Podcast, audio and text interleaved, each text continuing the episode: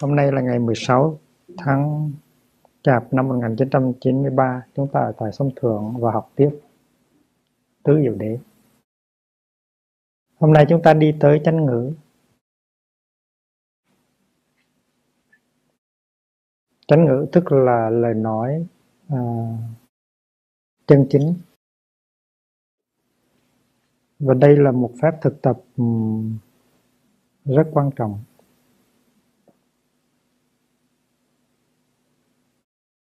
Chúng ta biết rằng chánh tư duy cũng là một cái loại ngôn ngữ, của tâm. Tuy rằng người khác không có nghe, nhưng mà ở trong tâm mình đang nói. Tầm và từ là hai cái hình thái ngữ ngôn. Mình nghĩ nhưng mà mình không nói. Nhưng mà nghĩ như vậy cũng là nói, mình nói ở trong lòng mình.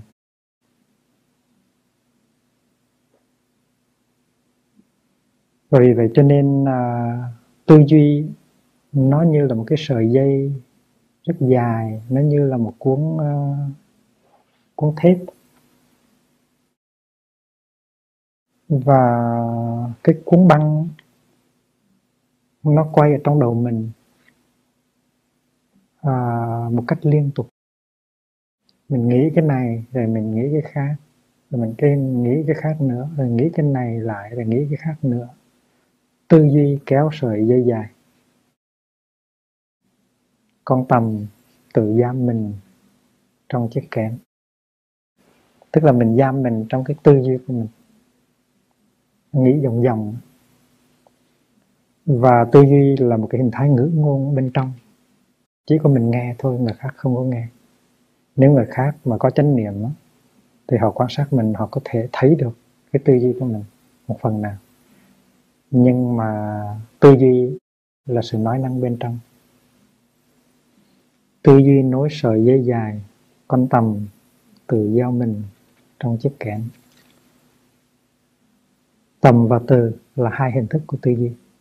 Nếu tư duy là chánh tư duy đó, thì tư duy đó nó sẽ soi sáng cho ngôn ngữ và cho hành động, và nó làm giàu cho chánh kiến.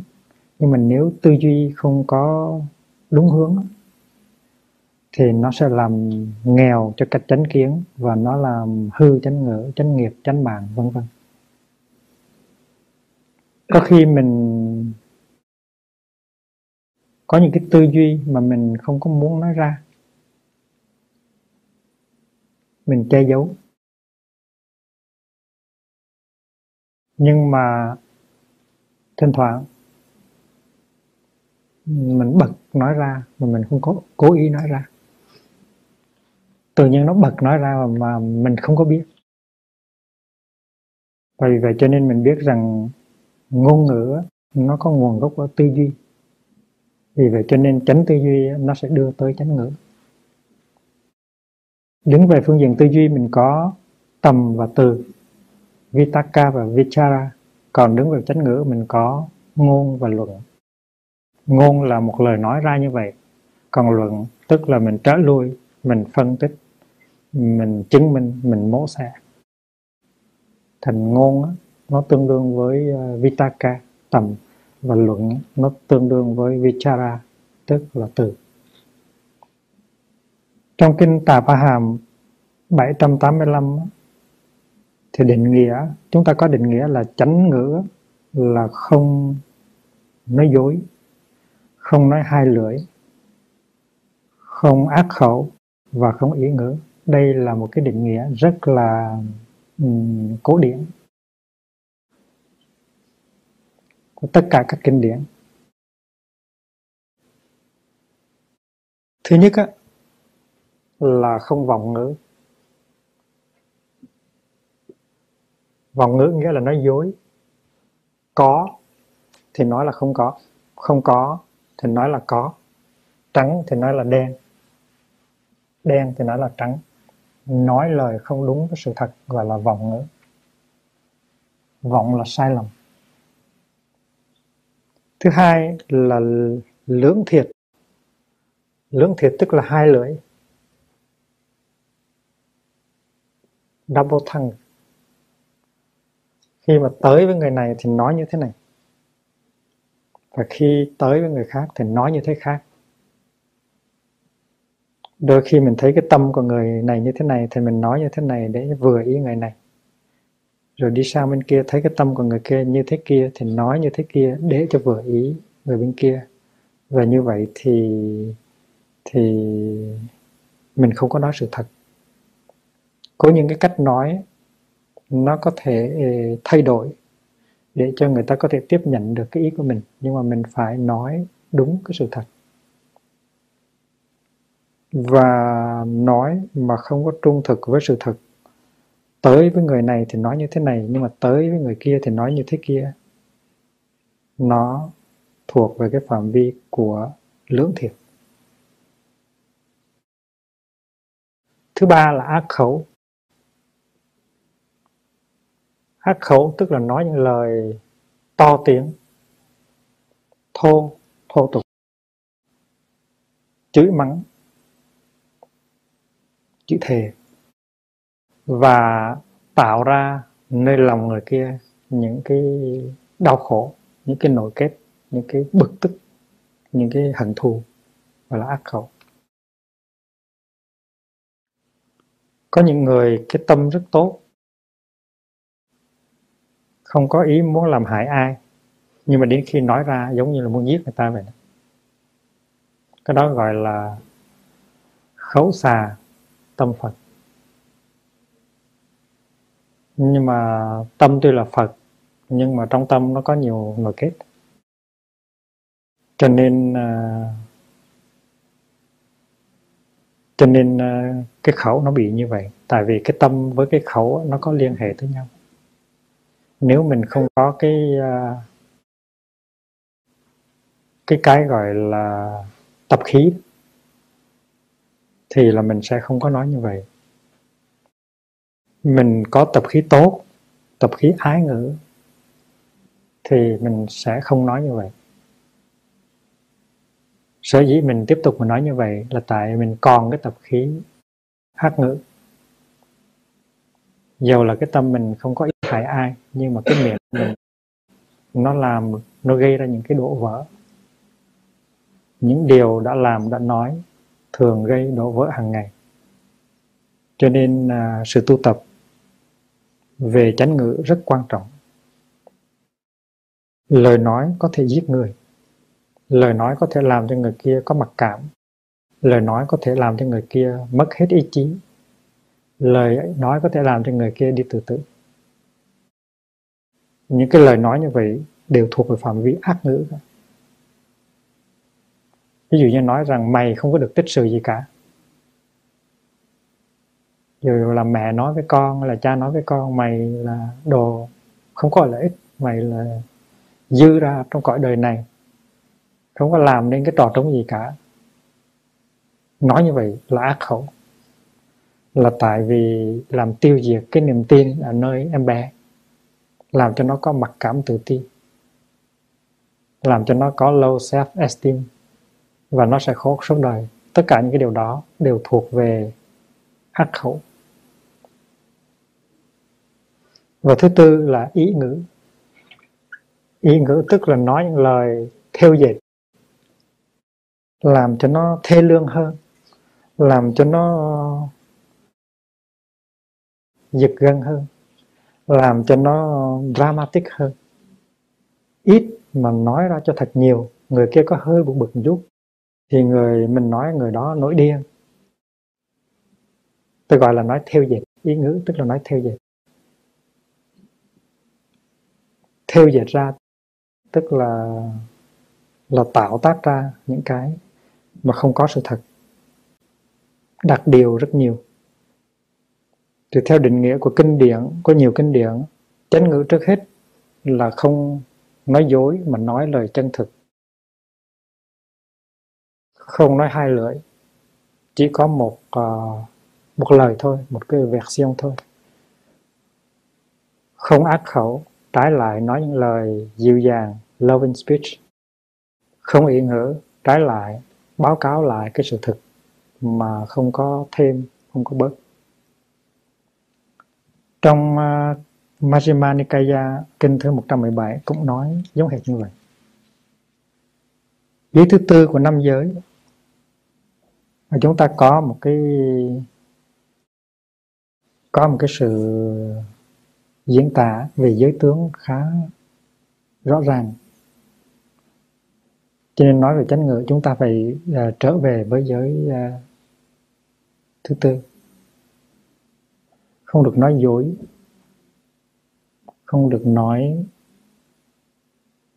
để mưu cầu tài lợi và sự kính phục, không được nói lời gây chia rẽ căm thù, không được loan truyền những tin mình không biết chắc là có thiệt, không được phê bình và lên án những điều mình không biết rõ. Phải có can đảm nói ra cái sự thực về bất công, và phải dùng lời nói của mình để mà thực hiện sự hòa giải, đem người ta lại với nhau. Giới thứ tư nó thuộc về chánh ngữ. Khi chúng ta thực tập thiền điện thoại thì chúng ta cũng thực tập chánh ngữ. Và thực tập mà thiền điện thoại không những là thực tập chánh ngữ mà còn thực tập về chánh tư duy. Ví dụ như là chúng ta có cái bài kệ tiếng đi ngoài ngàn dặm, xây dựng niềm thương yêu, mỗi lời là châu ngọc, mỗi lời là gấm thêu. Ban đầu chúng ta không có thuộc câu đó thì chúng ta viết xuống một cái mảnh giấy và chúng ta dán vào ống điện thoại. Và mỗi khi mà chúng ta muốn điện thoại thì chúng ta đưa tay rờ vào ống điện thoại, nhìn cái bài kệ đó và bắt đầu thở. Thở vào thì đọc cái câu đầu, tiếng đi ngoài ngàn dặm. Thở ra đọc câu thứ hai, xây dựng niềm tin yêu. Thở vào mình đọc câu thứ ba, mỗi lời là châu ngọc. Thở ra mình đọc câu thứ tư, mỗi lời là gấm thêu. Như vậy thì trong khi mình thực tập và thở ra và thở vào, mình lập cái lời nguyện là mình sẽ thực tập ái ngữ. Mình sẽ nói những lời xây dựng, mình sẽ bồi đắp thương yêu và hiểu biết. Và như vậy tức là mình thực tập chánh tư duy. Và chánh tư duy sẽ đưa tới chánh ngữ. Và trong khi mình thực tập thở như vậy thì cái tâm mình nó an, cái thấy của mình nó sáng. Bởi vì vậy cho nên khi mà người kia nhấc ống điện thoại lên thì mình là người tươi mát, mình là có ý chí muốn nói những điều hòa giải, nói những điều có giá trị xây dựng, nói những cái lời đẹp như gấm như hoa, không có làm cho người kia đau khổ. Mình có thể gây hạnh phúc cho người ta rất nhiều bằng cái cách nói năng của mình. Lời nói của mình có thể đem tới niềm tin cho người kia. Người kia không có đủ sinh lực, không có đủ niềm vui, không có đủ niềm tự tin. Mình nhìn vào người đó, mình quán chiếu, mình thấy nơi người đó có những hạt giống của niềm tin, của niềm vui, của hạnh phúc. Và mình nói ra cái điều mình thấy. Thì nói như vậy tức là gây niềm vui, niềm tin và hạnh phúc cho người kia. Đó là một hành động thương yêu. Khi mình thấy hai người không có hòa hợp với nhau là tại vì cái tính khí khác nhau và cái nhận thức của hai người về nhau không có được chính xác, thì mình có thể dùng cái lời nói hòa giải để đưa hai người tới với nhau. Đôi khi mình không cần khuyên gì hết. Mình chỉ cần tới với người này, mình nói về người kia một cách tích cực. Mình nói rằng người kia tuy là có một vài cái khuyết điểm như vậy, có một vài cái vùng về như vậy, nhưng mà tâm người kia rất tốt và người kia rất đau khổ vì những cái gì đã xảy ra. Thì khi người này nghe như vậy, biết rằng người kia đang đau khổ, biết rằng những người kia đang đau khổ vì cái gì, biết về cái tâm trạng, về cái tính khí của người kia, thì tự nhiên người này thấy có chuyển hóa trong thân tâm của mình. Và sau đó thì cái người đứng làm việc hòa giải lại đi tới người kia và nói về người này, nói về tình trạng của người này. nói về cái khổ hàng ngày của người này, nói về cái tâm tốt của người này, nói về những cái khó khăn của người này, thì người kia sẽ hiểu. Và chỉ cần nói sự thật ra thôi, chứ không cần khuyên răn gì hết, thì đã có thể thực hiện được sự hòa giải. Ví dụ như là trong trường hợp Nam Phi thì có một cộng đồng da trắng, còn có một cộng đồng da đen, và hai cộng đồng đó đã chống đối nhau từ rất lâu ngày. Và chúng ta biết rất rõ là cả hai cộng đồng, dù là da đen, dù là da trắng, đều đau khổ cả, đều có những cái sự sợ hãi, những lo lắng ở trong cái nếp sống hàng ngày của mình. Thì mình nếu mà muốn thực tập chánh ngữ hòa giải thì mình tới với cộng đồng da trắng, mình nói cho họ biết những cái sợ hãi, những cái khổ đau, những cái mặc cảm của những người trong cộng đồng da đen, những cái ước vọng của họ. Họ ước vọng cái gì? Và họ không muốn, không có chủ ý làm cái gì. Thì tự nhiên cộng đồng da trắng nghe như vậy, hết sợ, bắt đầu hiểu biết, bắt đầu thấy rằng cái hạnh phúc của cái cộng đồng da đen nó có liên hệ tới hạnh phúc của cộng đồng da trắng của mình. Vì vậy cho nên có cái chuyển hóa ở trong lòng của cộng đồng da trắng. Rồi cái người làm việc hòa giải đó sẽ đi tới cộng đồng da đen và nói với các anh em trong đó rằng cộng đồng da trắng trong đó người ta cũng khổ đau lắm, người ta có rất nhiều sợ hãi, người ta có những cái vấn đề của họ, và người ta cũng mong muốn được sống an lạc với hòa bình chung. Người ta cũng biết rằng nếu cộng đồng da đen không có hạnh phúc thì cộng đồng da trắng cũng không có hạnh phúc. Mình nói như vậy thì mình chỉ nói sự thật thôi, nhưng mình mang tới cái sự chuyển hóa và hiểu biết của cả hai cộng đồng, và mình nối một cái cây cầu để cho hai bên tới với nhau. Còn nếu đứng về một phe đó, thì mình có thể làm cho cái tình trạng nó càng ngày càng căng thẳng, càng khó khăn hơn.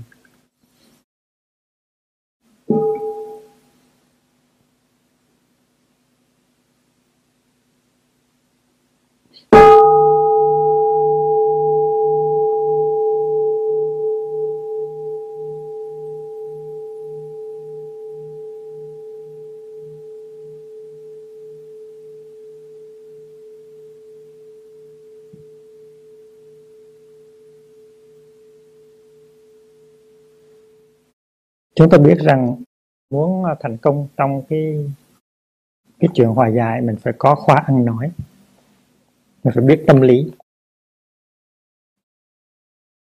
Nhưng mà cái con người của mình nó rất là quan trọng. Con người của mình là một con người có chứa đựng sự hiểu biết, có chứa đựng sự thương yêu. Con người mình đáng được hai bên tin cậy nhờ sự tu học, nhờ sự sống hàng ngày của mình. Thì nếu mà mình có cái căn bản đó thì những cái lời nói của mình nó sẽ có cái giá trị lớn lao hơn. Còn nếu mình chỉ có tài ăn nói thôi thì chưa chắc mình đã thành công được. Mà mình phải thật sự tin vào những lời mình nói. Tức là phải để cho người ta thấy rằng cái ngôn từ của mình nó phát xuất từ cái tư duy của mình. Chánh ngữ nó phát xuất từ chánh tư duy, chứ không phải là một cái mưu mẹo. Đứng về cái điểm thứ nhất là nói sự thật. Thì chúng ta thỉnh thoảng chúng ta vùng về, chúng ta gây ra những cái nỗi kết, những cái khổ đau cho người khác, rồi chúng ta nói rằng tôi chỉ nói sự thật mà thôi. Nhưng mà sự thật á, qua lời nói của mình, nó có thể trở thành ra một cái nguyên do để gây đau khổ.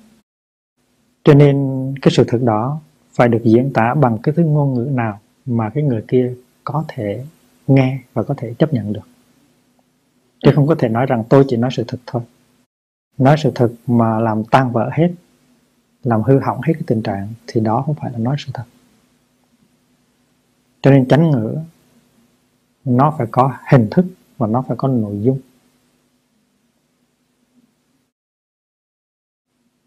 Khi mình diễn tả một cái điều gì đó, mình phải biết tâm lý, phải biết ngữ ngôn của người đó,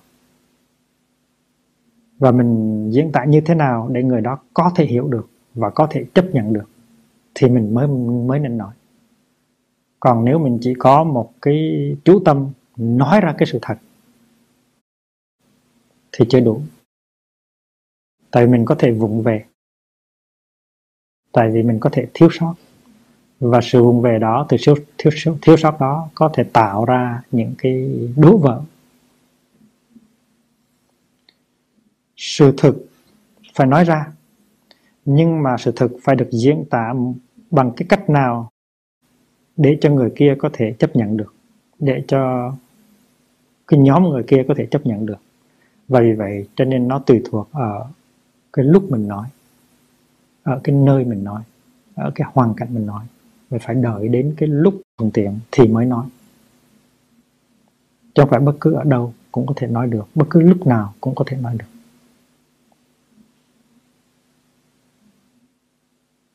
Trong Kinh Pháp Hoa có một vị Bồ Tát tên là Diệu Âm. Bồ Tát này đã thành tựu một cái tâm muội gọi là hiện nhất thiết ngữ ngôn tam muội, thành tựu được tất cả các loại ngữ ngôn. Tức là vị Bồ Tát này có thể đối thoại với bất cứ một cái hạng chúng sanh nào, tại vì vị Bồ Tát này biết được cái tâm ý của chúng sanh đó, cho nên sử dụng được cái thứ ngôn ngữ thích hợp để khơi thông, để tạo ra sự thông cảm với cái chúng sanh đó. Nếu chúng sanh đó cần nói cái ngôn ngữ của toán học thì Bồ Tát nói bằng ngôn ngữ của toán học. Nếu chúng sanh đó cần được nói bằng ngôn ngữ của âm nhạc thì Bồ Tát dùng cái ngôn ngữ âm nhạc để nói. Nếu chúng sanh đó cần cái ngôn ngữ của xì ke ma túy thì Bồ Tát dùng cái ngôn ngữ của xì ke ma túy để nói. Nói như thế nào miễn là khai thông được và chuyển hóa được người kia thì mới nên nói. Vì vậy chánh ngữ nó mang trong nó một cái chất liệu của chánh tư duy, rồi nó mang trong nó chất liệu của nghệ thuật. Nói năng phải khéo léo và phải thực tập. Chúng ta biết rằng chúng ta phải học hỏi. Ở lớp, ở trường tiểu học chúng ta cũng phải học viết, học nói. Rồi lên tới trung học chúng ta cũng phải viết, học nói. Lên đại học chúng ta cũng phải học viết, học nói. Rồi chúng ta có tư tưởng, có cảm thọ, chúng ta phải biểu diễn cái tư tưởng đó, biểu lộ cái tư tưởng đó, cái cảm thọ đó. Nhưng mà cái phương thức biểu diễn là chúng ta phải học. Là chánh ngữ nó có nguồn gốc của chánh tư duy, nhưng mà khi được diễn tả, khi được phát hiện thì nó phải có cái nghệ thuật của nó. Nhưng mà nghệ thuật chỉ là hình thức. Hình thức đó phải chứa đựng chánh tư duy. Nếu hình thức đó không khéo mà không chứa đựng chánh tư duy thì nó là tà ngữ. Ví dụ như là mình nịnh nọt người ta, nói những cái lời nào là để ngọt như là đường phèn, nhưng mà những cái lời nói mật ong và đường phèn của mình đều là tà ngữ cả.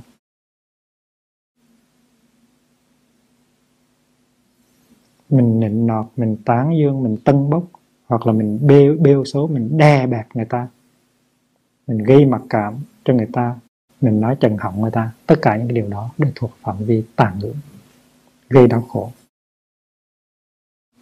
Ngữ ngôn, ngôn thuyết nó có hạt giống A-la-gia. nó căn cứ trên những cái tưởng của chúng ta.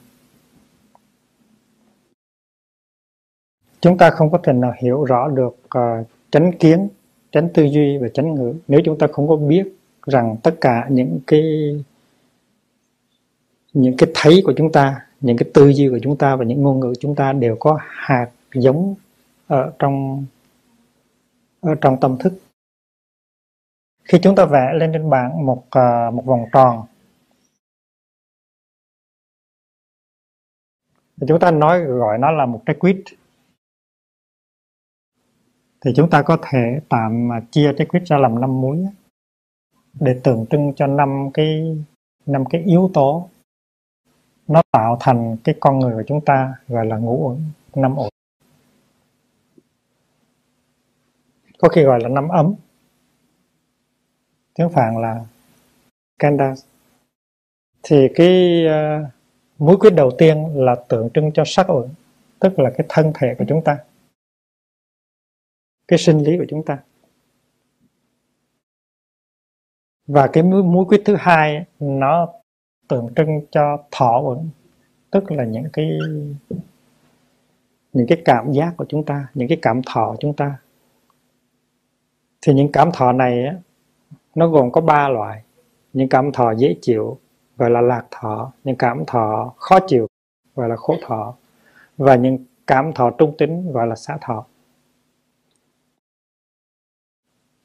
Chúng ta học nhìn sắc uẩn như là một dòng sông, nó đang trôi chảy trong ta, trong đó mỗi cái tế bào của chúng ta là một giọt nước.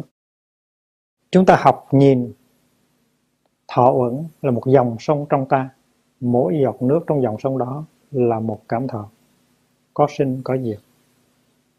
Cảm thọ này tạo ra cảm thọ khác. Và cái múi quyết thứ ba là tưởng, tượng trưng cho tưởng. Tưởng ở đây tức là tri giác. Thường thường chúng ta hay có cái cảm tưởng rằng là cái bàn mà chúng ta thấy đây là tự thân của cái bàn.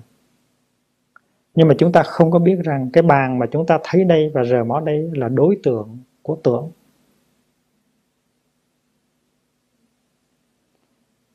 Tự thân của cái bàn có thể nó rất là khác với cái bàn mà ta đang sờ mó, đang thấy. Tại vì tưởng tức là tri giác, nó có gồm có 2 phần: một là năng tưởng, hai là sở tưởng. Một là chủ thể của tri giác, hai là đối tượng của tri giác.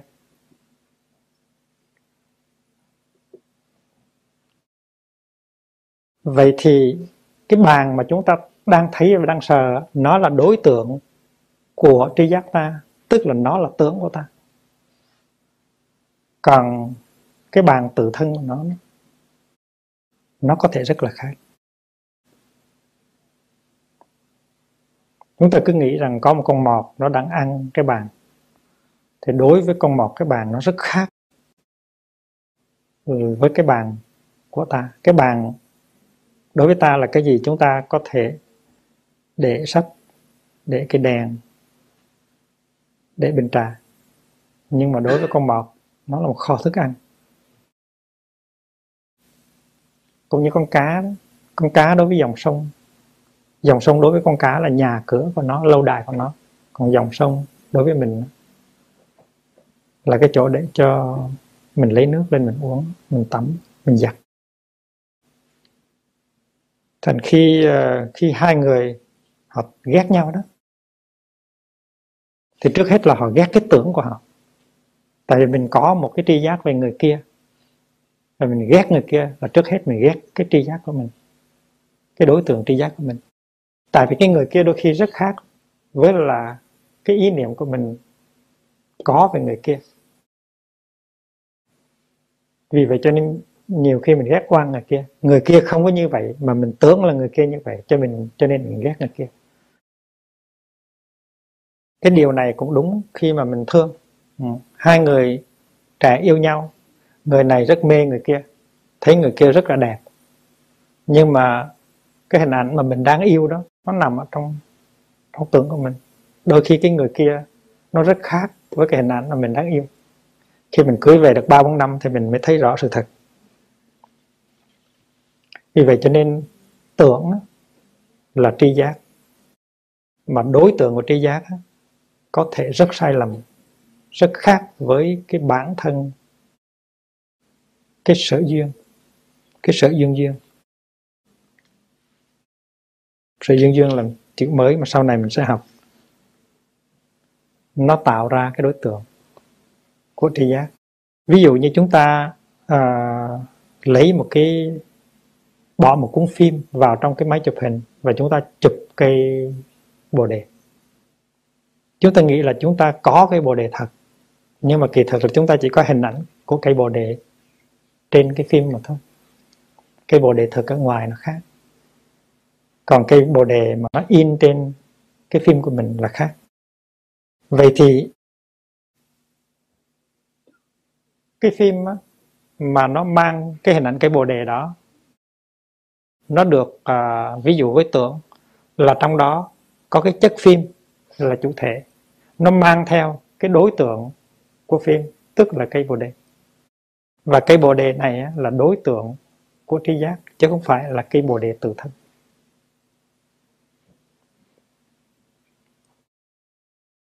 Cho nên cái chánh kiến của chúng ta nó tùy thuộc rất lớn vào cái tưởng của chúng ta. Nếu tưởng của chúng ta sai lầm và là vọng tưởng thì cái chánh kiến của chúng ta rất là nghèo nàn, cái tuệ giác của chúng ta rất là ốm yếu. Vì vậy cho nên luôn luôn phải dùng chánh niệm, phải trở về với tưởng để khám phá ra những cái thiếu sót, những sai lầm của tưởng. Và đó là phương pháp duy nhất để làm cho cái thấy của mình càng ngày càng bớt sai lầm, càng thêm chính xác, và làm cho cái chánh kiến nó từ từ nó giàu có. Rồi nếu mà chánh kiến mà giàu có thì tư duy mới vững vàng được. Và tất cả những cái cảm thọ của chúng ta và tri giác của chúng ta, thọ tưởng, đều có hạt giống ở trong cái mối quyết thứ 5 gọi là thức. Trong khi đó thì mối quyết thứ 4 gọi là hành. Hành tức là những cái hiện tượng tâm lý nó phát khởi trong ta. Ví dụ như cái vui, cái buồn, cái giận, cái ghen, cái thương, cái ghét, tất cả những cái đó đều là hành cả. Hành á, tiếng Phạn là chitta samskara. Thì thọ cũng là một loại hành và tưởng cũng là một loại hành. Nhưng mà tại vì thọ nó là một cái loại hành rất là quan trọng, cần phải nghiên cứu riêng, cho nên mới cho nó thành ra một quận. Tưởng cũng vậy, tưởng tri giác là một cái loại hành rất là quan trọng, cho nên phải cho nó ra riêng thành ra một cái mối quyết để học hỏi và để tu tập. Và vì vậy cho nên thọ và tưởng nó đều là hành cả. Trong duy thức, trong giáo lý duy thức á, thì có tới 51 loại tâm hành. 51 loại tâm hành.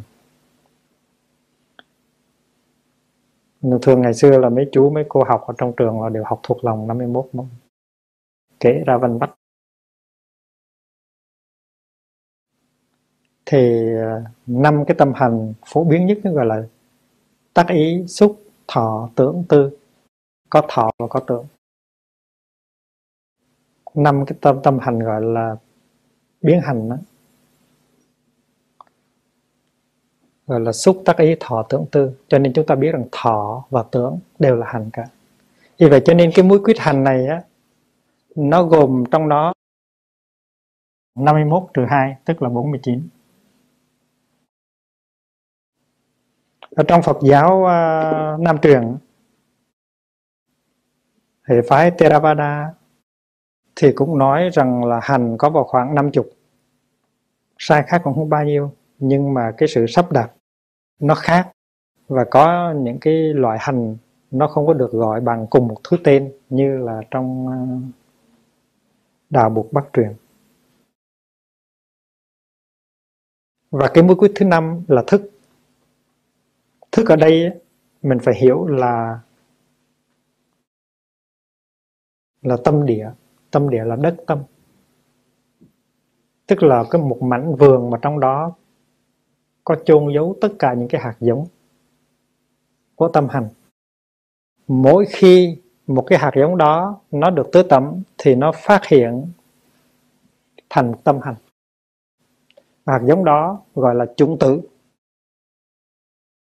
Chủng tử là hạt giống. Chúng ta có hạt giống của tình thương, chúng ta hạt giống của sự ghét bỏ, chúng ta có hạt giống của sự trung kiên, chúng ta có hạt giống của sự phản bội. Chúng ta có đủ các loại hạt giống, tốt cũng như xấu. Thì chúng ta gọi, thỉnh thoảng gọi cái thức này là nhất thiết chủng thức. Cái tên của nó là nhất thiết chủng, là tất cả các hạt giống. Sarva Bijaka. Thành thức ở đây muốn cho dễ hiểu thì mình hiểu nó là tâm địa. Nó chứa đựng tất cả những cái hạt giống của tất cả những cái tâm hành. Ở Phật giáo Nam truyền, hệ phái Đồng Diệp Bộ Theravada, Tamrasatiya đó, đôi khi gọi thức ở đây là hữu phần thức. Hữu phần thức Bhava Anga Chitta. Còn ở trong hữu bộ thì gọi nó là căn bản thức. Vậy thì nói về phương diện chánh kiến, tất cả chúng ta đều có những hạt giống của chánh kiến nằm ở trong chiều sâu của tâm thức chúng ta. Thành nếu chúng ta có chánh kiến, không phải là tại vì buộc trao cho chúng ta, thầy trao cho chúng ta, mà tại vì chúng ta có sẵn cái hạt giống của chánh kiến đó ở trong tâm. Cái đó là cái hay nhất. Khi mà chúng ta nói là Phật tại tâm á, là nó có nghĩa như vậy. Nghĩa là cái tuệ giác đó nó đã có sẵn ở trong tâm thức của chúng ta rồi.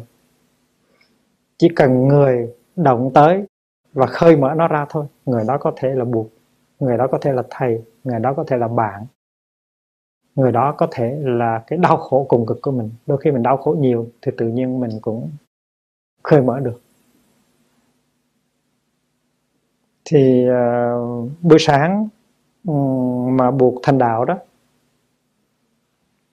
Ngài ngồi thiền suốt đêm, và buổi sáng mai khi mình nhìn lên trên trời thì Ngài thấy ngôi sao mai mọc, thì Ngài đạt được cái quả vị gọi là vô thường chánh đẳng chánh giác, giác ngộ hoàn toàn. Thì cái lời nói đầu tiên mà Ngài thốt ra nó chứa đựng một cái chút ngạc nhiên. Ngài nói như thế này: lạ quá, tất cả mọi người đều có cái tuệ giác đó trong lòng, vậy mà đời này sang đời khác, kiếp này sang kiếp khác, cứ lăn lộn, trôi lăn khổ đau trong biển trầm luân khổ ải. Cái câu nói của Ngài nó có nghĩa rằng cái tuệ giác Ngài đạt tới nó không phải là từ ở ngoài tới, mà nó từ cái chiều sâu tâm thức mà phát hiện. Hạt giống của trí tuệ, hạt giống của từ bi, của thương yêu, của hiểu biết, nó đều có sẵn trong tâm thức của mọi người. Mình không cần ai trao cho mình cả, mình chỉ cần người giúp mình phát hiện cái tuệ giác đó thôi. Vì vậy cho nên chánh kiến trước hết là cái sự phát hiện những cái hạt giống tuệ giác trong ta. Và nếu mình nghe buộc thuyết pháp, mình nghe thầy dạy, mình nghe pháp đàm từ các bạn, mà nếu mình bừng hiểu ra được thì đó là những cái pháp thoại đó, những cái lời kinh đó, những cái lời pháp đàm đó đã động tới cái hạt giống chánh kiến, nó nằm sâu ở trong tâm thức của mình. Cái đó gọi là giác tánh. Tất cả các chúng sanh đều có giác tánh có sẵn. Cái đó gọi là buộc ở trong chúng ta. Thành ra khi mà chúng ta nói buộc ở trong lòng Phật Tức Tâm, là chúng ta nói một cái sự thật mà chúng ta có thể chứng nghiệm được, chứ chúng ta không có nói một cái lý thuyết. Tại vì nếu chúng ta không có hạt giống đó thì chúng ta có tu, có học gì cũng không có thành công. Tu học có nghĩa là đưa tới những điều kiện để cho hạt giống của tuệ giác nó bung ra. Đó là nói về chánh kiến. Còn chánh tư duy cũng vậy. Khi mà hạt giống của chánh kiến nó nở bung ra rồi á, thì cái tư duy nó sẽ nương trên cái đó. Và tự nhiên tư duy của mình nó sẽ đi vào cái đường chánh. Mà chúng ta càng thực tập chánh tư duy á, thì chúng ta lại càng giúp cho những cái hạt giống chánh kiến khác nó nở bung ra nữa. Thành ra chánh kiến và chánh tư duy nó giúp đỡ nhau. Chánh kiến nó nuôi chánh tư duy, và chánh tư duy nó nuôi chánh kiến, nó khơi mở thêm chánh kiến. Và căn cứ trên cái sự phát triển của chánh kiến và chánh tư duy mà chánh ngữ được biểu hiện.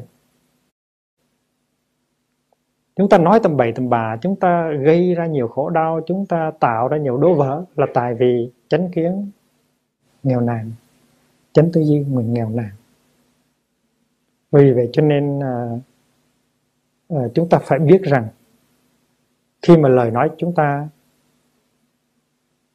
còn gây đau khổ thì có nghĩa là cái thấy của chúng ta nó chưa sáng, là cái tư duy của chúng ta nó chưa chính xác đúng mức. Và ngôn ngữ nó cũng có cái hạt giống ở trong đất tâm. Những cái lời, những cái ý, những cái hình thức diễn tả trong ngôn ngữ nó đều có hạt giống ở đây cả.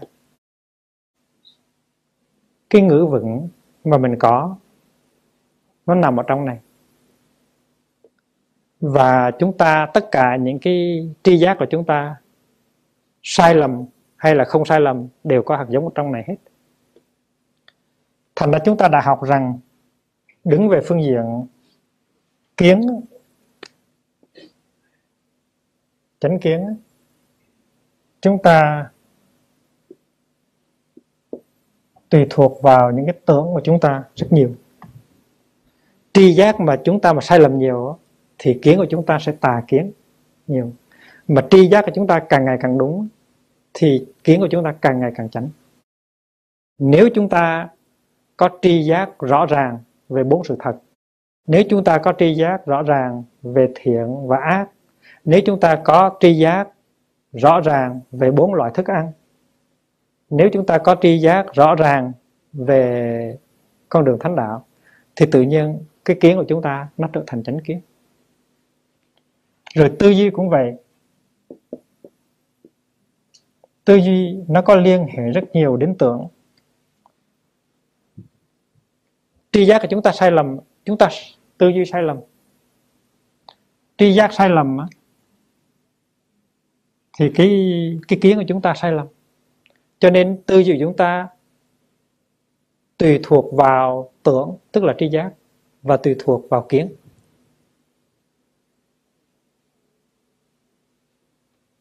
Và bây giờ chúng ta đi sang ngữ ngôn, chúng ta cũng thấy như vậy.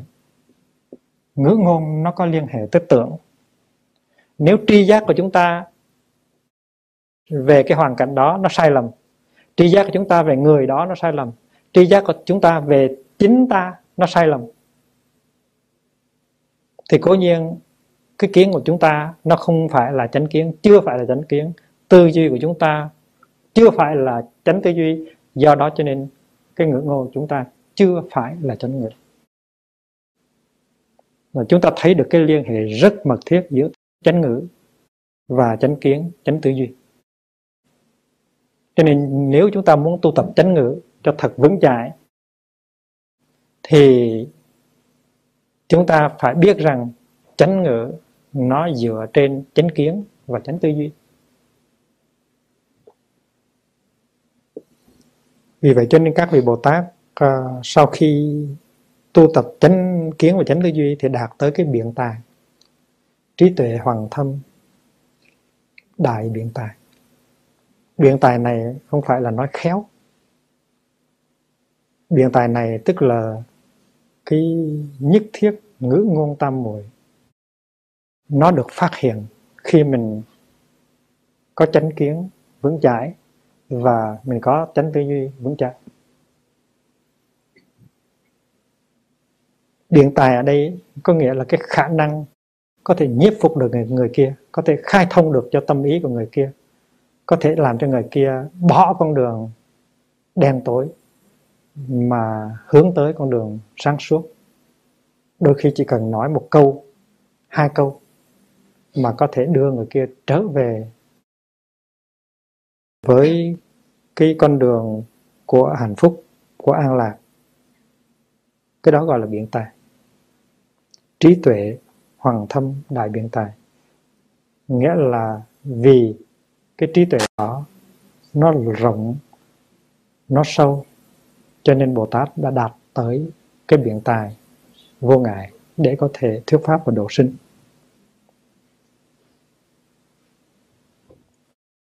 Vậy thì những hạt giống của tri giác nó nằm ở đây, trong chiều sâu của tâm thức. Và những hạt giống của tư duy nó cũng nằm ở đây, trong chiều sâu của tâm thức.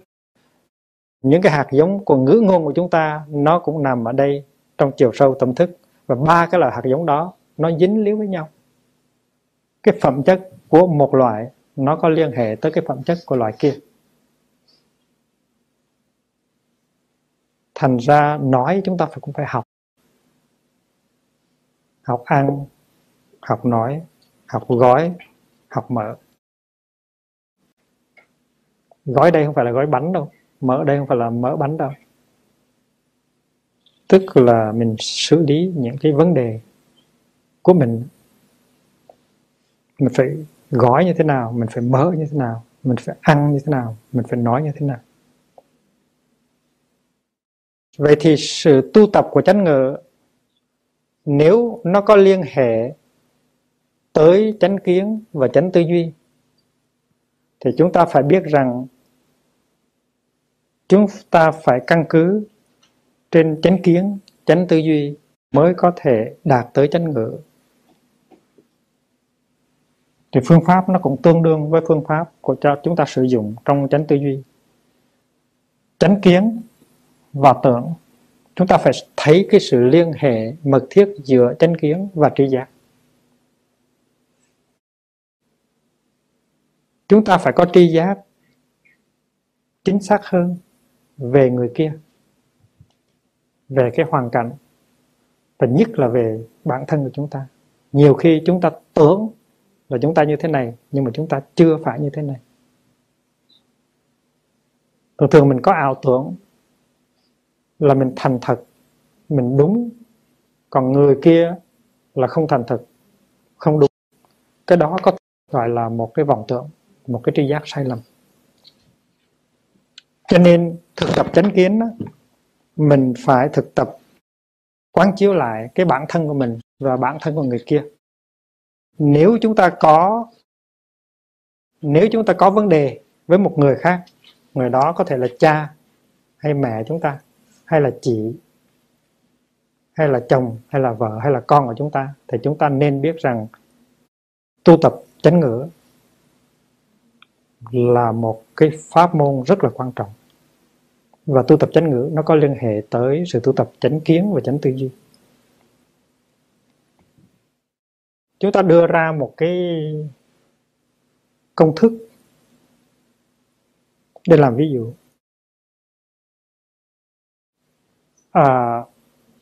có một người tên là A và có một người tên là B hết, cho nó dễ. Thì liên hệ giữa A và B không tốt đẹp. Mỗi khi A nói thì B khó chịu, và mỗi khi B nói thì A khó chịu.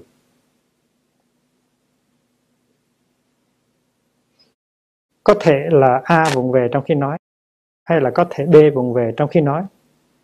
Có thể A có lòng tốt không muốn làm khổ B, có thể B có lòng tốt không làm khổ A, nhưng mà hai người vẫn cứ làm khổ nhau dài dài. Vậy thì giải quyết như thế nào? Giải quyết không có thể nói rằng là cả hai bên đều có lòng tốt cả, không sao. Nói như vậy không được. Mình phải quán chiếu sâu vào để thấy cái nguồn gốc ở nơi tưởng, ở nơi tri giác, chánh kiến và tưởng. Chúng ta tưởng tượng là A và B, mỗi người có một tờ giấy, có tờ giấy trắng. Rồi A viết cho B một cái thơ, và B viết cho A một cái thơ giống cái thơ gửi cho Bụt tuần rồi đó. Và hai người ngồi hai bàn khác nhau, và có thầy ngồi trong bàn, thầy ngồi ở trong phòng, đại chúng ngồi trong phòng. A và B viết cho nhau xong rồi á, thì A trao cái thơ đó cho B, B trao thơ đó cho A, rồi hai người đem ra đốt. Trong đại chúng không có ai biết, thầy cũng không biết gì hết. Đó là phương pháp thực tập của chúng ta. Thì đây là cái công thức của lá thơ này. B biết rằng tánh của A như thế đó, cho nên mỗi khi A nói hay làm như thế đó, thì B phải biết đừng có phản ứng như mình thường phản ứng, để tánh tạo ra xích mích. B biết rằng tánh của B như thế đó và hay phản ứng như thế đó, cho nên B đã khổ và cũng đã làm cho A khổ, và cũng không giúp được A, nên B thực tập như thế này để thay đổi lề lối phản ứng và để tạo ra một cơ hội cho cả hai bên chuyển hóa. Tại vì B biết rằng sự chuyển hóa của một người luôn luôn đem tới sự chuyển hóa của người kia. Sự chuyển hóa của một người nó luôn luôn nó đem tới sự chuyển hóa của người kia. Muộn một chút hay sớm một chút, người kia cũng sẽ thấy và cũng sẽ chuyển hóa. Thành cái công thức là như thế này này. A biết rằng tánh của B như thế đó,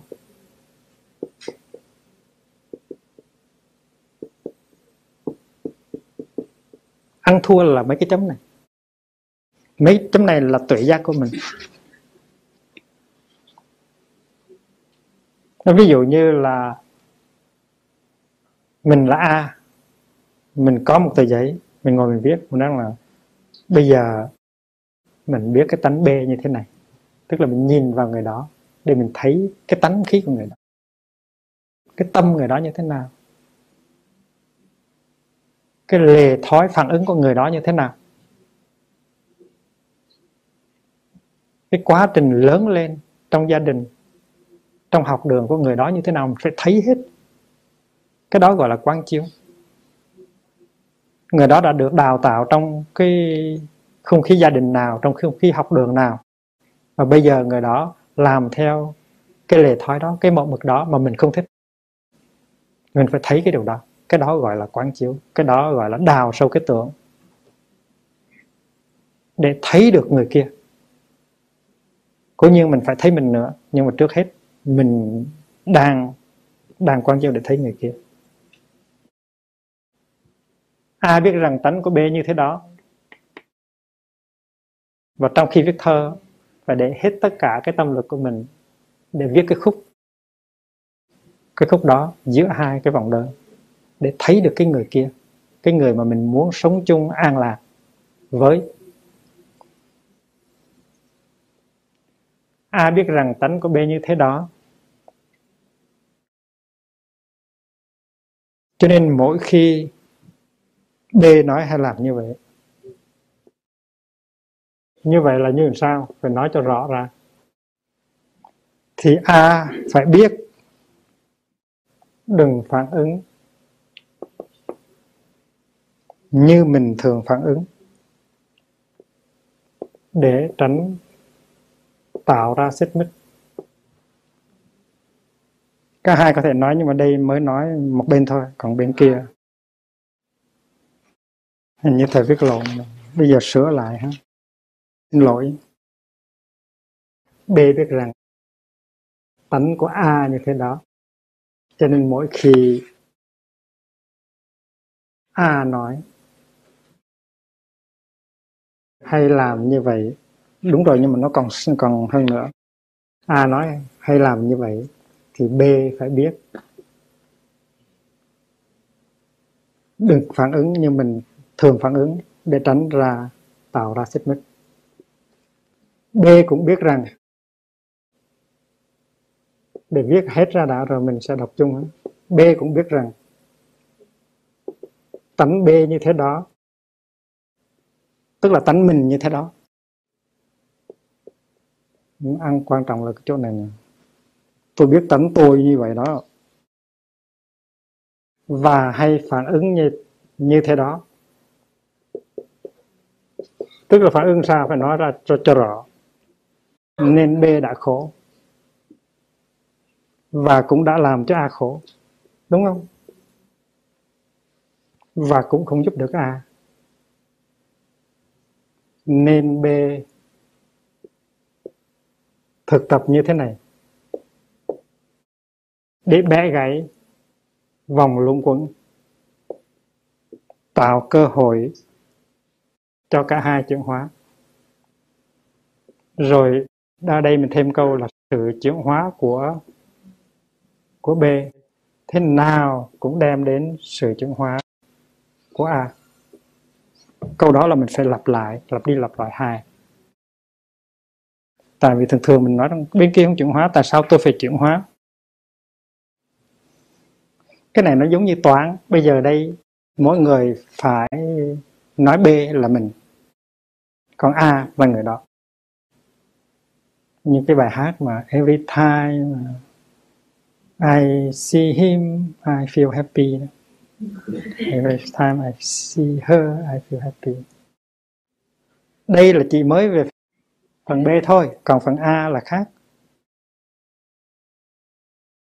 Bây giờ chúng ta đọc lại coi thử nó có hợp lý không á, hay là có cái gì không có rõ ràng. B biết rằng tánh của A như thế đó, tức phải nhìn vào cái người kia. Người kia có thể là cha mình, thầy mình, con mình, sứ anh của mình, sứ em của mình. Quan trọng lắm, cái này là cái tự giác đó. Đừng có để hai ba chữ ở trong này, phải để càng nhiều càng tốt. Cái này toàn là cái đinh để móc áo, phải có cái áo móc vào. Mà nếu không có quán chiếu thì là cái này nó nghèo, cái này nghèo thì là cái bài tập rất dở.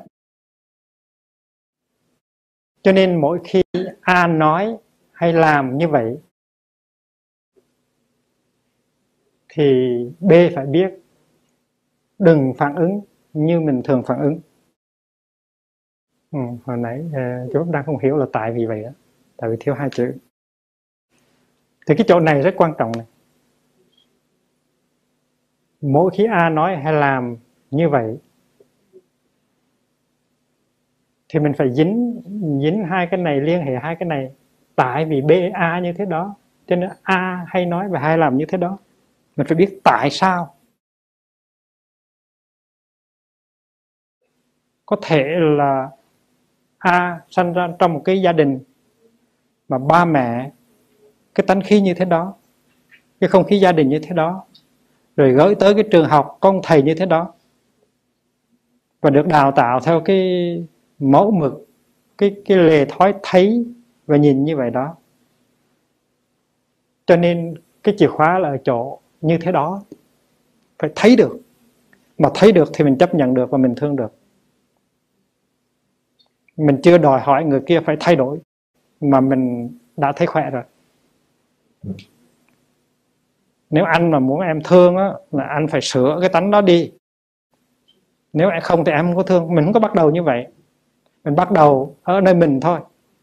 Mình nói anh mình á, mà sợ dĩ nói năng như vậy, hành xử như vậy, Cái lề thói phản ứng như vậy là tại vì cái quá trình sinh ra, lớn lên được đào tạo nó như vậy. Mà hiểu được cái thì tự nhiên mình cười xòa trong lòng, mình không có bị bực nữa. Cái phản ứng mình nó thay đổi. Mà mình thay đổi cái cách phản ứng của mình đó, thì mình sẽ giúp được anh của mình, sứ anh của mình. B biết rằng tánh của A như thế đó.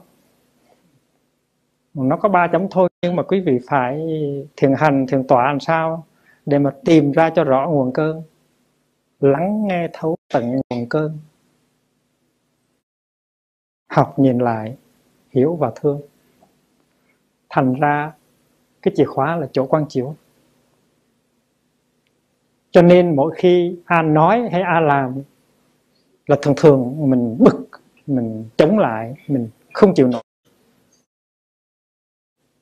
Và khi mà thấy được như vậy rồi, hiểu được như vậy rồi, thì người kia vẫn còn nói như vậy, vẫn còn làm như vậy, nhờ mình có khả năng không có phản ứng như mình phản ứng trong quá khứ. Tức là cái sự chuyển hóa nó bắt đầu từ trong tâm mình trước, chứ đừng có đòi hỏi người kia chuyển hóa trước thì mình mới chịu. Thì B phải biết đừng phản ứng như mình thường phản ứng. Thay vì phản ứng như là mình đã phản ứng trong những ngày qua, những tháng qua, những năm qua, từ bây giờ mình không phản ứng như vậy nữa, mình cười hì để tránh tạo ra xích mích.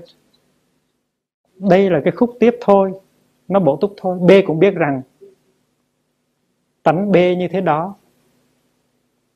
Đây là mình thấy cái tánh của mình. Cái này là nội tịnh.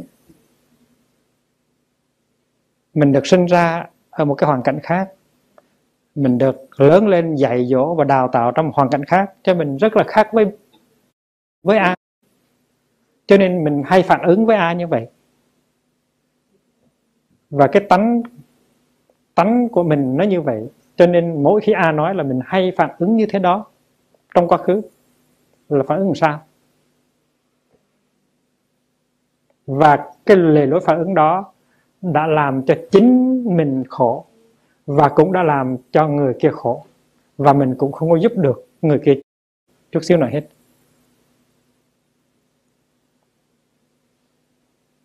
Mà thấy được cái điều đó, cho nên B quyết định thực tập như thế này. Tức là lần sau mà anh nói như vậy, anh làm như vậy, thì mình sẽ dùng cái tactic khác, mà mình sẽ dùng được cái phương pháp khác. Đó là tại vì cái thấy của mình nó khác rồi. Mình phải chấp nhận người đó như người đó trước.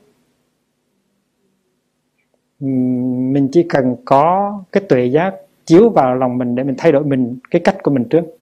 Rồi mình biết rằng sự thay đổi nó sẽ tới với người kia sau. Mình đừng có đòi người kia thay đổi trước, mình thay đổi trước. Cái đó là hiểu và thương. Không có nghĩa là mình chấp nhận cho người kia như vậy hoài. Hiểu và thương tức là chấp nhận người đó như vậy đó, nhưng mà vẫn có hy vọng bằng cái sự tu học, bằng cách phản ứng của mình, người kia sẽ thay đổi. Mà cái chuyện này nó đã xảy ra. Người nào trong chúng ta cũng đã biết, đã thấy là khi mà chúng ta thay đổi thì người kia sẽ thay đổi, sớm hay muộn. B cũng biết rằng tánh của mình như vậy đó. Như làm sao? Tôi nói ra, tại là mình không có dám soi gương để thấy cái tánh của mình. Tại mình cũng có cái sự bột chột nóng nảy, mình cũng có những tri giác vội vã sai lầm, và mình hay phản ứng như thế đó. Cho nên mình đã khổ, và cũng đã làm cho người kia khổ, và mình cũng đã không giúp được người kia.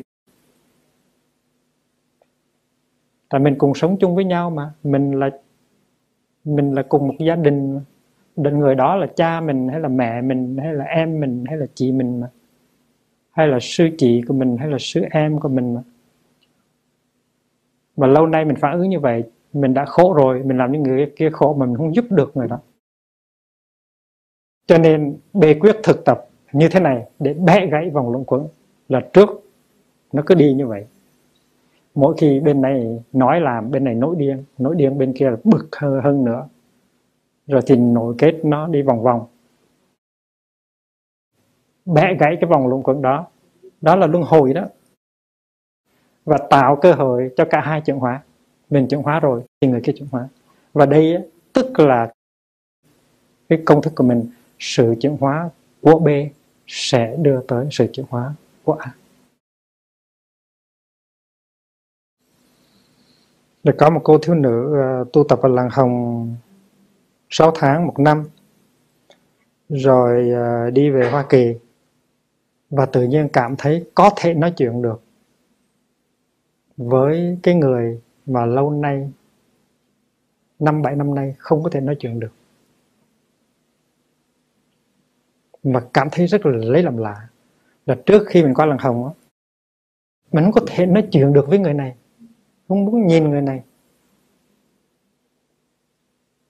Rồi mà khi sống ở Làng Hồng 6 tháng, 8 tháng rồi thì về, tự nhiên thấy mình có khả năng nói chuyện được với người kia, và đã nói chuyện một cách rất tự nhiên. Và ngay trong buổi đầu, cô thiếu nữ đó đã thấy cái người kia thay đổi. Và sau đó mấy tuần lễ thì cái sự thay đổi của người kia nó rõ rệt. Cho đến khi mà hai người chia tay nhau thì có sự bình diện, có tình thân ái. Thì nó có nghĩa rằng là cái sự chuyển đổi không hẳn là phải tới từ hai người một lúc, nó có thể tới từ một người. Cái sự hòa giải cũng vậy, mình hòa giải trong tâm mình trước, mình không cần người kia chấp nhận. Và khi mà có sự hòa giải, có sự bình an trong lòng mình rồi, thì cái đó nó tỏa chiếu ra, người kia sẽ thấy, và người kia đến lượt họ sẽ được chuyển hóa. Cho nên cái công thức này rất quan trọng. Sự chuyển hóa của A, của B sẽ đưa tới sự chuyển hóa của A. Đó là cái phần đầu. Cái phần 2 nó như quán chiếu được chừng giờ hay 2 giờ rồi viết cái thơ đó và đưa cho người kia, nói rằng là mình thấy như vậy đó, mình thấy như cái vậy đó về người đó, và mình thấy như vậy đó về mình, và bây giờ mình quyết định như vậy đó, mình đề nghị người đó như thế đó, mình đề nghị mình như làm như thế này.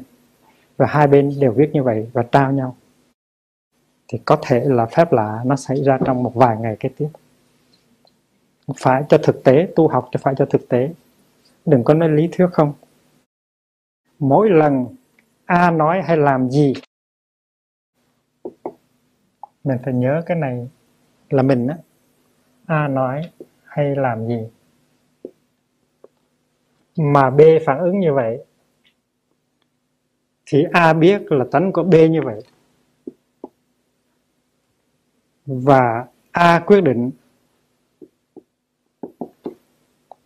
là mình nên cẩn thận,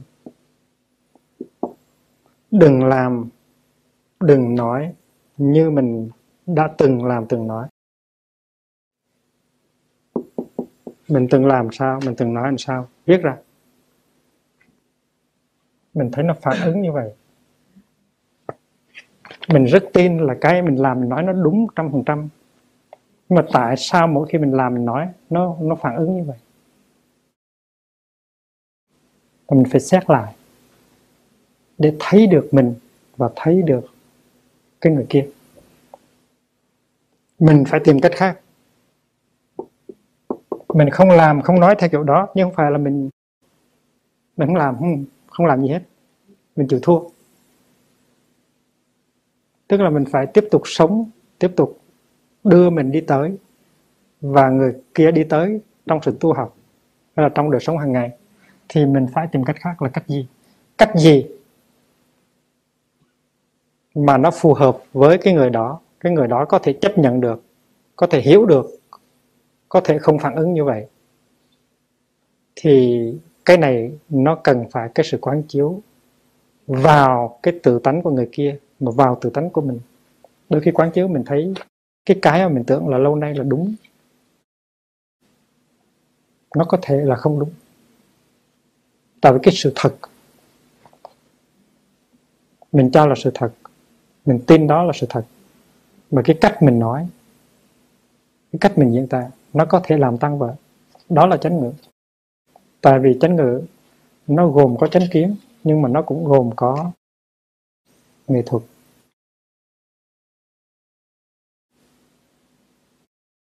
Mình phải tìm cách khác mới có thể tránh được sự gây xích mích và để tạo ra cơ hội cho cả hai chân hóa. Rồi tiếp theo đó là cái công thức kia là sự chuyển hóa của người này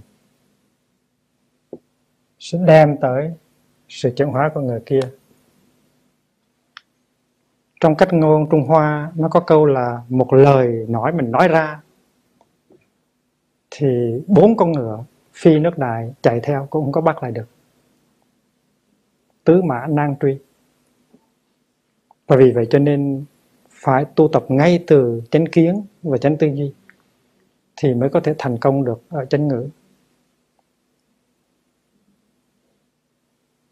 Học về chánh ngữ chúng ta đang ở trên bình diện của thế gian, chúng ta chưa đi tới cái bình diện xuất thế gian. Cái phương pháp thực tập này mình có thể làm liền, mà nếu mà mình làm cho đàng hoàng trong một vài tuần thì mình thấy có kết quả liền. Hạnh phúc của mình nó tùy thuộc cái hạnh phúc của người kia.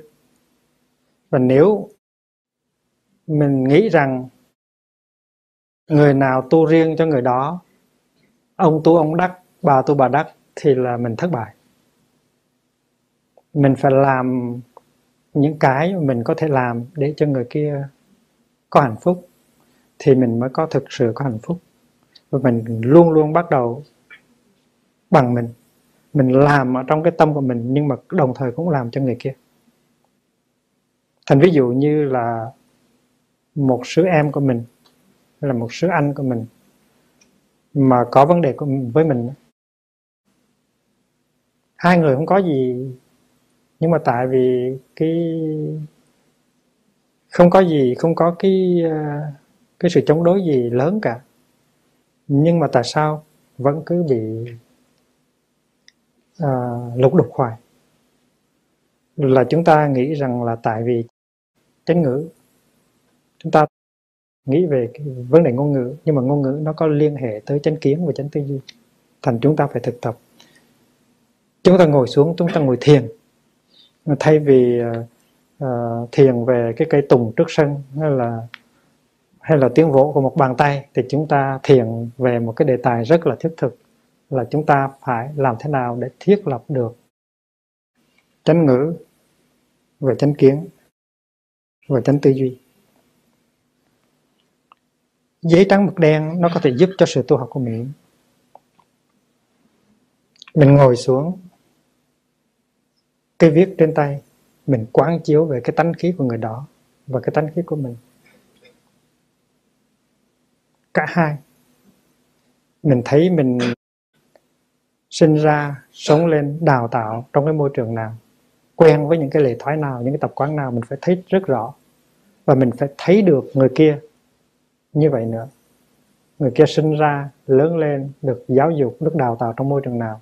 Thấy được hai cái là rất hay. Thấy được rồi thì mình mới hiểu tại sao mình hay phản ứng như thế này mà người kia hay nói và hay làm như thế kia. Thấy được tại sao người kia hay phản ứng như thế nọ, tại sao mình hay nói và hay làm như thế kia. Xong rồi mình đi tới kết luận là bây giờ mình muốn áp dụng cái phương thức này mỗi khi mình nói hay mình làm. Hay là mình áp dụng cái phương pháp này mỗi khi người đó nói hay làm như vậy. Và nếu mà thực tập cho chín chắn thì kỳ sau dầu người đó có nói như vậy, có làm như vậy, thì cái cách phản ứng của mình nó khác rồi. Và nếu cái chuyện đó nó xảy ra 2-3 lần thì người kia bắt đầu thấy được và người kia bắt đầu chuyển hóa. Đó là trường hợp một người thực tập. Trong trường hợp hai người thực tập là mỗi người đều làm như vậy cả. Em đã thấy như vậy và em quyết định làm như vậy. Em muốn chị biết là em sẽ làm như vậy. Và bên kia nói chị thấy như vậy, chị quyết thực tập như vậy, và chị muốn cho em biết là chị đang cố gắng thực tập như vậy. Hai người trao cho nhau cái tuệ giác của mình và cái quyết định thực tập của mình, thì hai người đó đang giúp nhau và họ là chị em thật sự. Hai anh em cũng vậy. Hai anh em nếu mà ngồi lại mà làm như vậy, là trao cái kết quả cho nhau, thì thấy đây là đích thực một tăng thân rất là hay.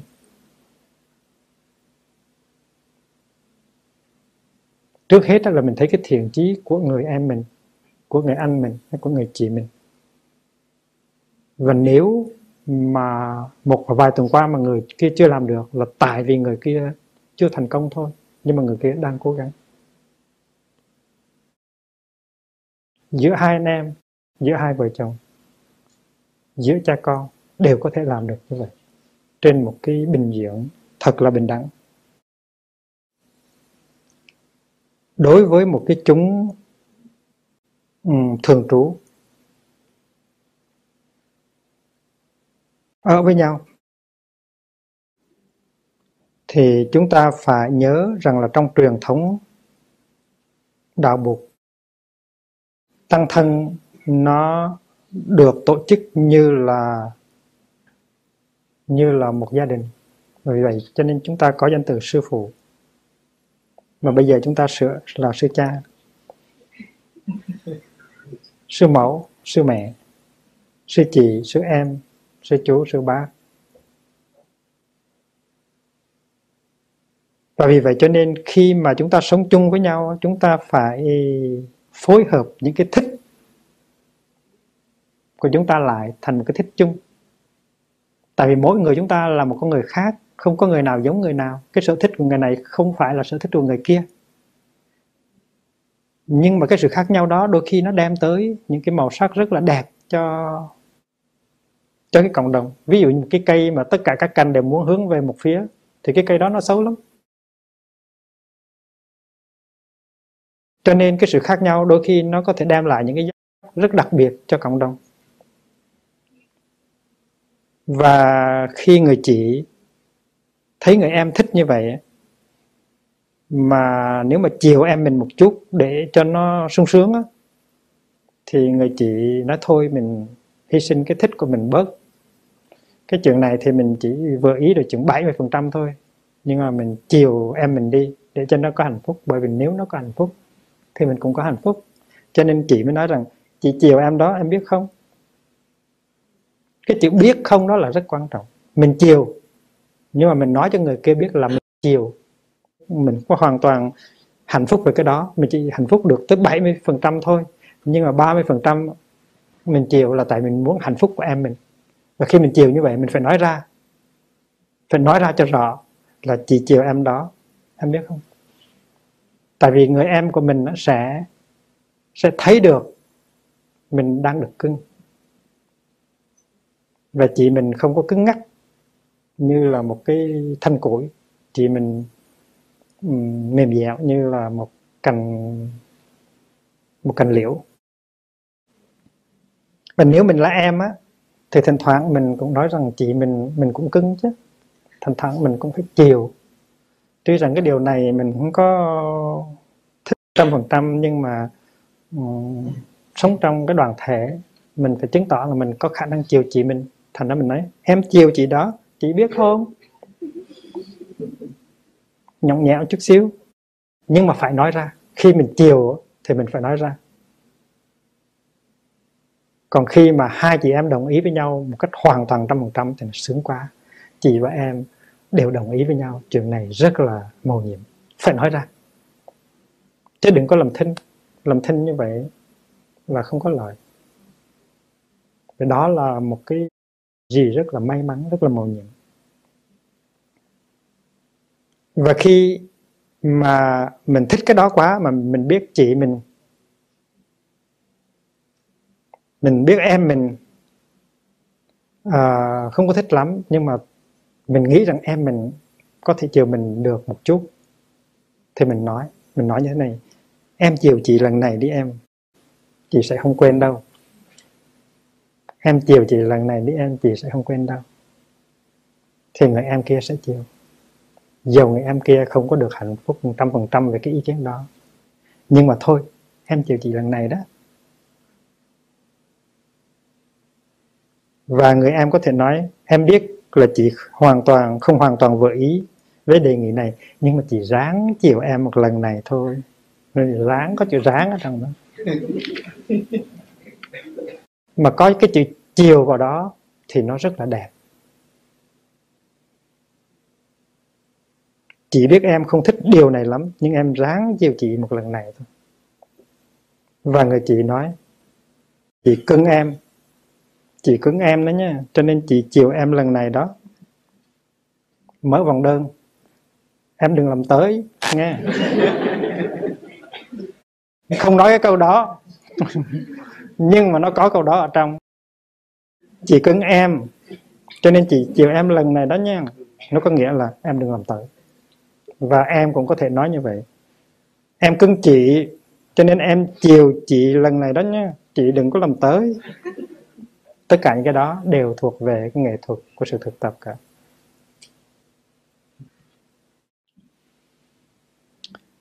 Trong cái giới thứ tư của năm giới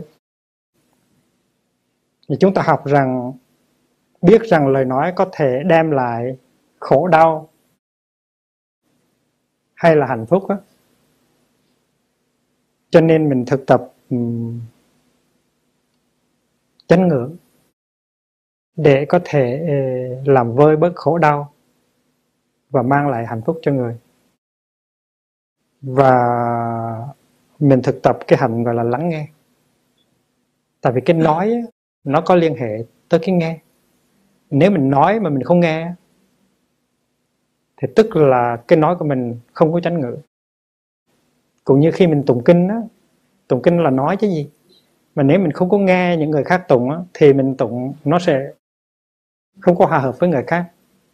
Khi mình hát cũng vậy, khi mình pháp đàm cũng vậy. Mình muốn cho cái lời mình nó đúng thì mình phải nghe những người khác. Nếu không thì mình độc thoại, monologue rồi thôi. Cho nên nghe là một phần của sự thực tập của chánh ngữ. Điều này là một cái bổ túc, một cái sáng kiến mới cho giới thứ tư. Và vì vậy cho nên từ nay trở về sau, khi mà quý vị nói về chánh ngữ thì quý vị phải nói về chánh thính. Chánh thính, chánh ngữ nó có nghĩa là chánh thính. Chánh thính phải đi theo với chánh ngữ. Chúng con xin học hành lắng nghe, tức là hạnh của Đức Bồ Tát Quang Thế Âm. Tại vì nếu mà không nghe thì không hiểu được, và không hiểu được thì cái chánh ngữ của mình nó không có vững vàng. Ở trong kinh có danh từ đế thính. Đế thính là lắng nghe cho kỹ. Quý vị chỉ biết là chữ đế nó giống như là tứ đế. Đế thính là nghe với tất cả cái tấm lòng của mình, nghe với một tâm hồn lắng dịu, không có thành kiến, không có sôi nổi, nhữ đẳng tỳ kheo đương đế thính. Này các thầy khất sĩ, các thầy hãy lắng nghe tôi nói đây. Đế thính là một cái nghệ thuật. Nếu tâm hồn mình nó có nhiều xao động, nó có nhiều tư duy, nó có nhiều thành kiến, nếu mình chỉ dùng cái trí năng, cái intellect của mình để nghe thì chưa phải là đế thính. Cho nên cái giáo lý về đế thính mình phải phát triển sau này. Tại vì nếu mình không có đế thính được á thì mình không có đế ngữ được. Có một kinh về Bát Chánh Đạo, thay vì nói là chánh ngữ gọi là đế ngữ, chánh định thì gọi là đế định. Vậy thì khi nghe thì cái tâm của mình đừng có một cái ý tưởng, một cái thành kiến trước, một cái ý niệm trước. Và khi nghe mình phải nghe bằng cả hai lỗ tai của mình. Mình phải nghe bằng trái tim của mình, phải nghe bằng cái không tâm của mình. Và nghe như vậy thì mình mới có thể hiểu được. Và mình chỉ cần nghe thôi là mình làm cho người kia biết bớt khổ rồi. Có khi mình nghe mà mình không nghe, mình nói, tuy rằng mình nói không ra lời, nhưng mà trong người của mình nó có tầm và có từ đầy hết. Tầm và từ nó đầy hết trong người của mình, thành ra mình đâu có nghe gì đâu. Người ta nói một câu rồi mình phản ứng lại trong tâm, tuy rằng mình nói ra, mình phản ứng lại trong tâm, mình phê bình, mình lên án những cái điều người ta đang nói. Và như vậy không phải là đế thính.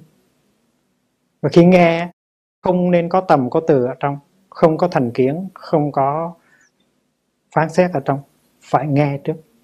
Và chỉ có cái phương pháp đế thính thì mình mới có thể hiểu được người kia. Nghe lời của Bụt cũng phải đế thính, mà nghe lời của người khổ đau mình cũng phải đế thính, nghe lời của người bạn mình cũng phải đế thính.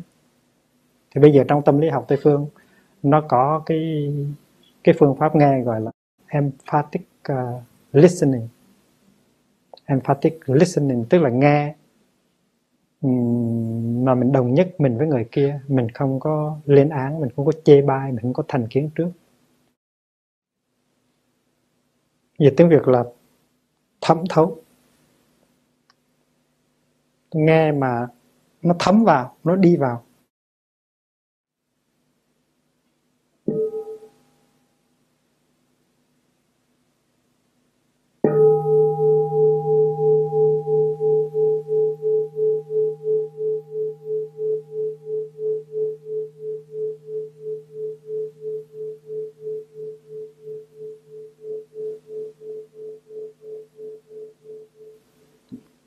Và khi mình lắng nghe những cái người khổ đau, mình làm bác sĩ tâm lý trị liệu, mình lắng nghe những người khổ đau thì mình phải nghe với tất cả cái tâm hồn của mình, với cái tâm thâm thấu của mình. Và mình lắng nghe như vậy thì người kia họ cảm nhận được rằng họ có thể nói sự thật và họ nói sự thật ra. Còn con mắt mình nhìn, cái cách của mình phản ứng giống như là mình chê người đó, thành người đó không có dám nói nữa. Và nếu người đó không dám nói ra thì những khổ đau của người đó nó không thể được bộc lộ. Cho nên nghe rất là quan trọng.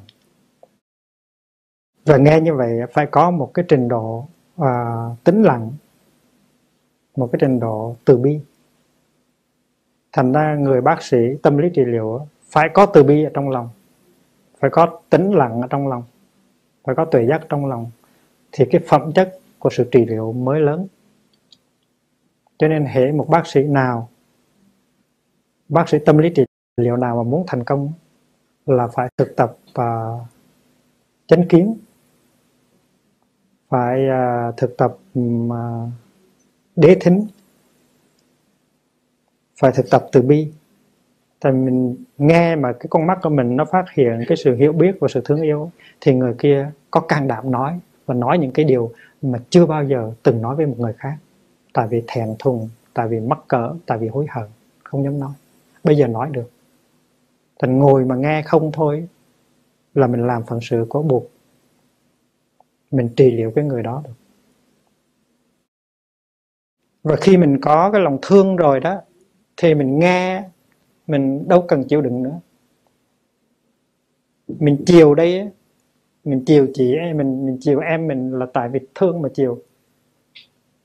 Còn nếu không có tình thương đó thì nó chỉ có mình chỉ có thể chịu đựng được thôi. Mình cái tối đa là mình chịu đựng được thôi, chứ mình không có, mình có chiều. Chiều tức là có thương, có cưng ở trong đó. Miễn là đừng over cưng thì thôi. Ở Làng Hồng chúng ta có hiệp ước sống chung an lạc là một phương pháp rất mầu nhiệm. Mà nếu mình thực tập cho đến nơi đến chốn thì không thể không thành công được. Sở dĩ mình không thành công là tại mình không có thực tập tới nơi tới chốn. Nếu mà thực tập hiệp ước sống chung an lạc thì chúng ta phải biết rằng cái quán chiếu của chúng ta, cái nhìn sâu sắc của chúng ta vào chính chúng ta và vào người khác là cái thực tập căn bản.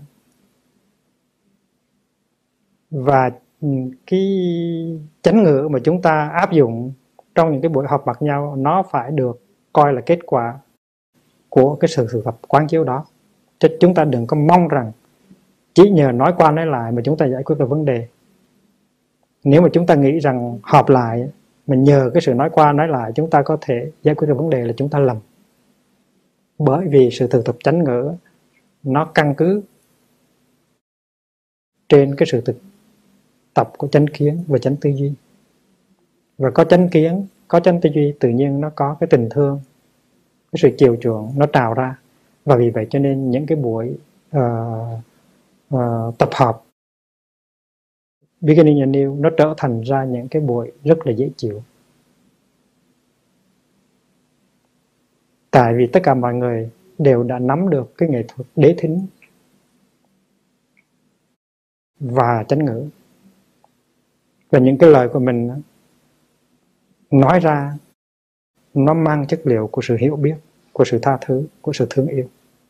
Danh từ đế thính Shravana nó tìm thấy ở trong kinh A Hàm.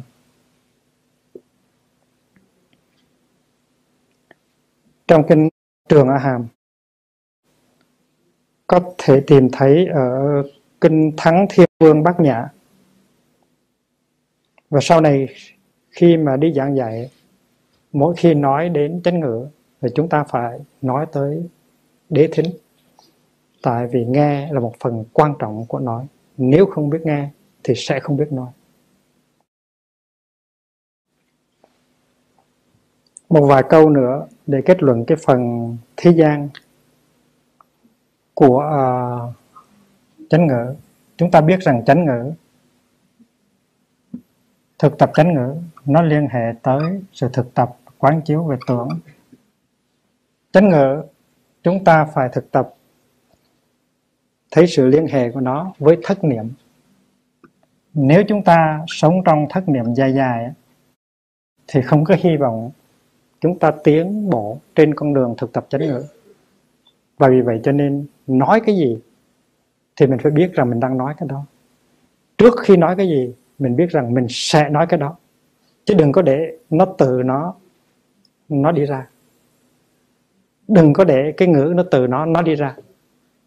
Mình biết mình muốn nói cái đó cho nên mình chỉ nói cái đó thôi. Mình đừng làm cái nạn nhân của cái ngôn ngữ của mình.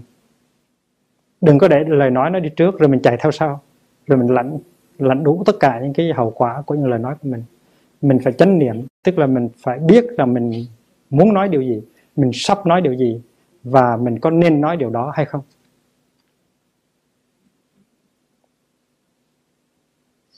Tu tập chánh niệm nó làm cho mình nắm được cái thân, cái tâm và cái ý của mình. Cái thân, tâm và cái ngữ của mình. Chánh ngữ và tập khí. Chúng ta có cái tập khí đó, cái thói đó, cho nên chúng ta cái phản ứng gọi là máy móc như vậy. Thế khi mà nghe cái đó, tất nhiên là chúng ta phản ứng như thế kia. Cái đó là một tập khí. Chúng ta phải nhận diện cái tập khí đó. Chúng ta phải cười với nó. Và chúng ta phải nói, tập khí ơi, chào mi. Rồi, chánh ngữ và tình thương, từ bi, bồ đề tâm.